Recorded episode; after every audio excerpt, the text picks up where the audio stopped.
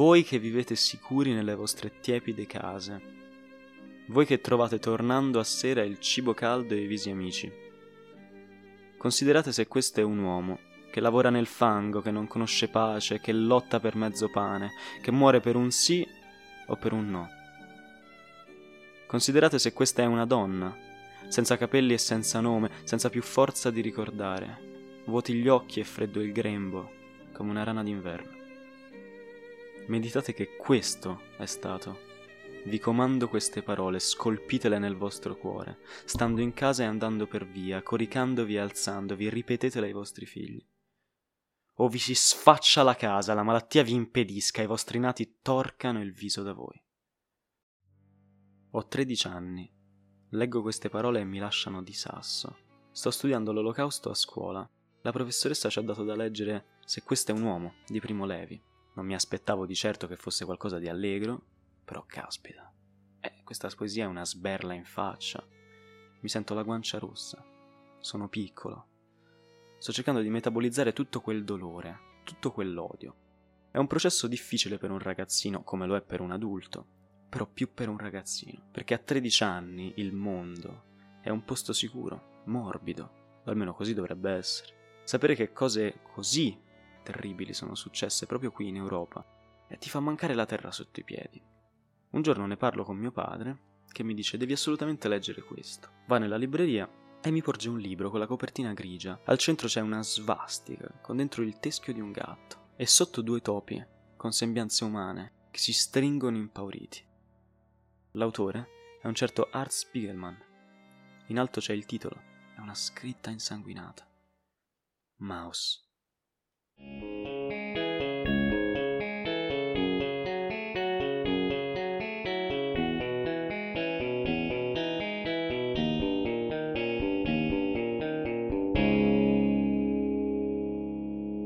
Itzvak Abram Benzev Spiegelman nasce a Stoccolma nel 48, da due superstiti di Auschwitz.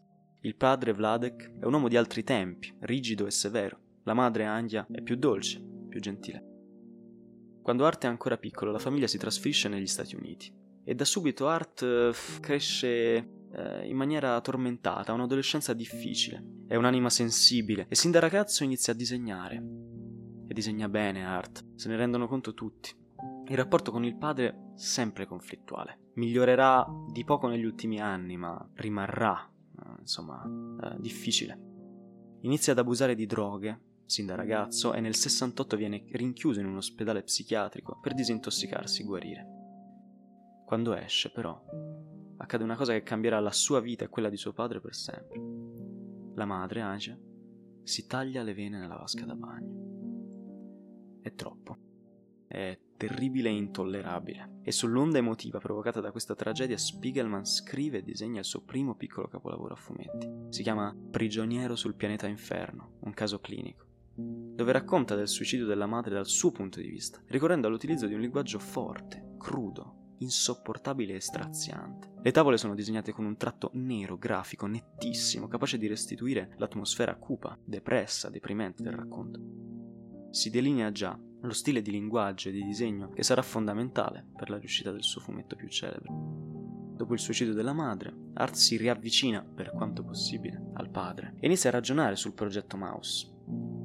Dal 1978 al 1982, che poi è l'anno della morte del padre, realizza una serie di interviste per farsi raccontare da suo padre Vladek gli orrori di Auschwitz. Questo racconto serve naturalmente da materiale base per Mouse.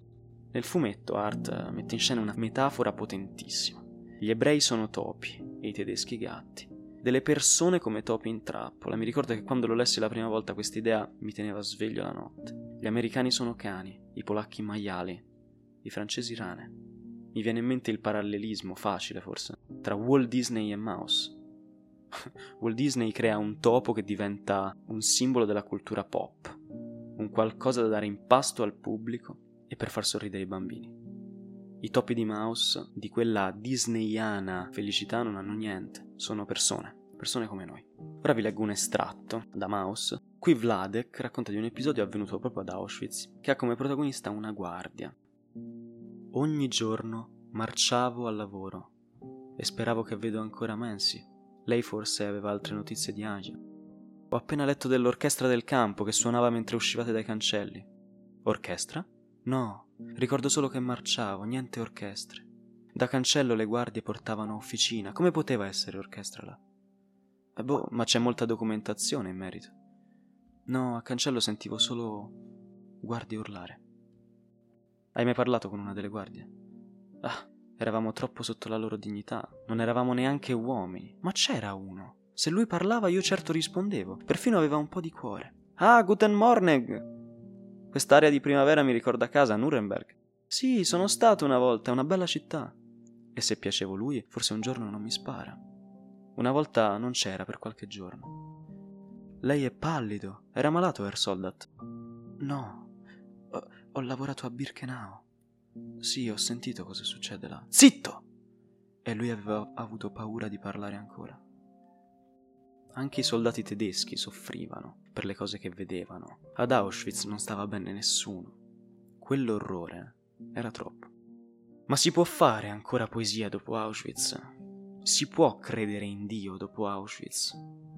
Nei campi di sterminio Dio è morto, cantava Francesco Guccini. Eh sì, perché nei campi di sterminio nazisti l'umanità ha toccato un abisso talmente profondo che è davvero lecito chiedersi se si possa ancora sperare nell'umanità, nell'arte, nella bellezza, nell'accettazione del diverso.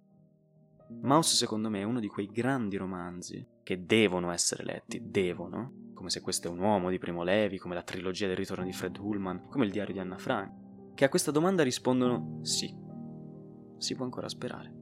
E lo fanno senza fare sconti, eh? non indorano la pillola, non cercano di rendere morbido qualcosa che è duro come il metallo delle catene. Però ci dicono anche che c'è speranza, perché in quell'abisso l'umanità è riuscita comunque a farsi strada. Ci dicono che anche quando siamo al buio e non vediamo nulla, qualcuno saprà accendere un lume. Ci dicono che la libertà non va data mai per scontata. Ci chiedono di non dimenticare. Come qualcuno vorrebbe in Tennessee. Non dimentichiamoci mai di quei topi.